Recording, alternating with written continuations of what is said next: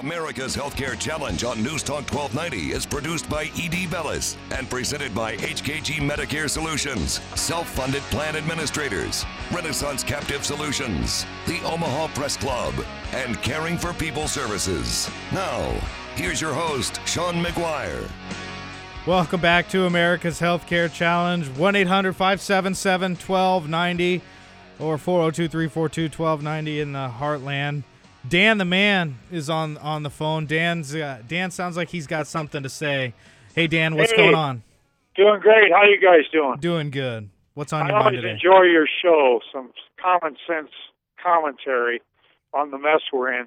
I, I really don't think that. Uh, I think it would have hurt Trump and his presidency a lot worse if they would have passed a bad bill. And I think this was a bad bill for a lot of different reasons. But I don't. Even, I don't like Paul Ryan. Don't trust him. Don't think he was honest.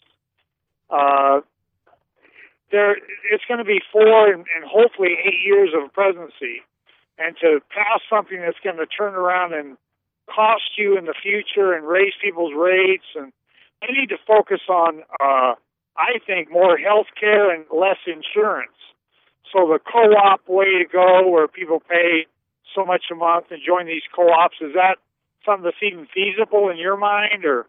Well, I think it depends on how many pe- people that, that actually join. The, it's uh, it's about the problem with with these association plans and and stuff like that is they're great at the beginning, but if as the rates go up and people start to slowly drop off of these plans, they um they they become uh, over expensive for a lot of people. So the key is if they're going to go that direction, they got to find a way to how how to continue to get new folks into the program, into into those co-ops, into those um, Yeah. uh, association plans. Yeah, like I say, I don't pretend to understand what, what where we should be going. If I did, I you know, I think more getting rid of the insurance out of the piece and making that catastrophic, and then having some kind of co-op where I heard a guy talk about he's opened some clinics where it's fifty dollars a month for adults and ten dollars a month for kids, and that's all your main care. And then you, if you need, uh, he gives you a ninety-five percent discount on medication and those to me sounds like it makes more sense than paying the insurance company as a middleman.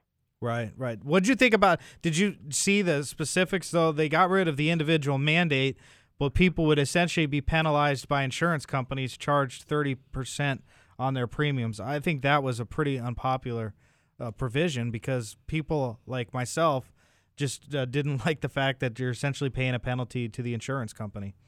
Right. Well, no, that was ridiculous. That was another thing put in by the lobbyists, and that's why I don't like Paul Ryan. That's one of the reasons. But what they didn't get rid of is all the extra rules in there that made you buy stuff you were never going to use. Isn't that true, or is that, am I wrong about that? Yeah, it depends. It depends on your situation, but yeah, that was kind of the the thing that was really in in the last minute. They were negotiating these essential health benefits because And uh, they could have they could have dealt with that in reconciliation. And Ryan lied when he said they couldn't. That's the bottom line. yeah, He's not being totally honest with the president. And I don't expect the president to know all the details of everything. And he's coming in. Uh, it was, you know, I, I still got to support his decisions, and I don't always agree with all of them. But you know, I elected him, and I campaigned and voted for him. I elected him to do a job, and I think he's he's at least heading in the direction I would much rather see the country. cool. Hey Dan, thanks so much for sharing your thoughts and for listening to the show. We really appreciate it. Hey, uh, let's uh, next up on 402-342-1290, uh, Robert uh, on the show, calling from Las Vegas. Hey, how you doing today? Hey, living the dream, man. Happy Saturday, Jen. Yeah, what's uh, what's your thoughts on what happened yeah uh, on Friday? You know, as an as an agent, I, I'm just sitting here thinking, you know, through open enrollment, as I counseled with people, as I sat down with folks and, and got them enrolled for the 2017 year, how many people pushed back on me and said, "Hey, you know what? I don't think I'm going to get health care this year until Trump gets into office and abolishes this thing on day three. So now, how many people are like sitting there looking in the mirror going, oh crap, now I have no health insurance. I can't buy health insurance. I'm going to get hit with a penalty. Are we going to see a special enrollment period if if there's so many people that are starting to go to healthcare.gov and say, "Hey, listen, I really want to," you know, I thought that uh, Obamacare was going to get, you know, ob- uh, abolished. Now, is is there anything that I can do? You know what I mean? Robert, that is that is one of the greatest things. I haven't heard anybody anywhere say anything about that until I just heard you say it. That is absolutely amazing. What a what what insight. What do you think there is an option? Do you think there will be a possibility for a special enrollment for people that were expecting this thing to change? Uh, you know, it, it's tough to say. I think that the, the only way we're going to be able to see anything like that would be, uh, uh, unfortunately, in retrospect.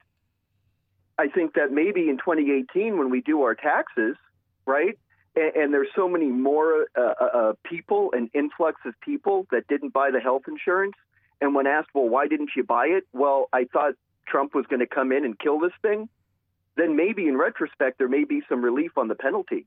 But I don't think that there'll be enough people that are going to willingly go and buy something that they're so adamantly against anyway that is going to cause a wave for CMS to go, okay, well, if you guys remember a few years back, um, there was a, an extended SEP for, you know, people if you got hit with the penalty, you had until April. You guys remember that? Yeah, right when they were getting it going, the first yeah, couple years. You know, so, but but but what triggered that? You know, the thing in my opinion that triggered that was enough people getting hit with a penalty and they and they got their voices heard. Well, what on the flip uh, also, what about these businesses that aren't haven't been complying with with some of these things because they've been thinking it's going away? They could be in trouble too.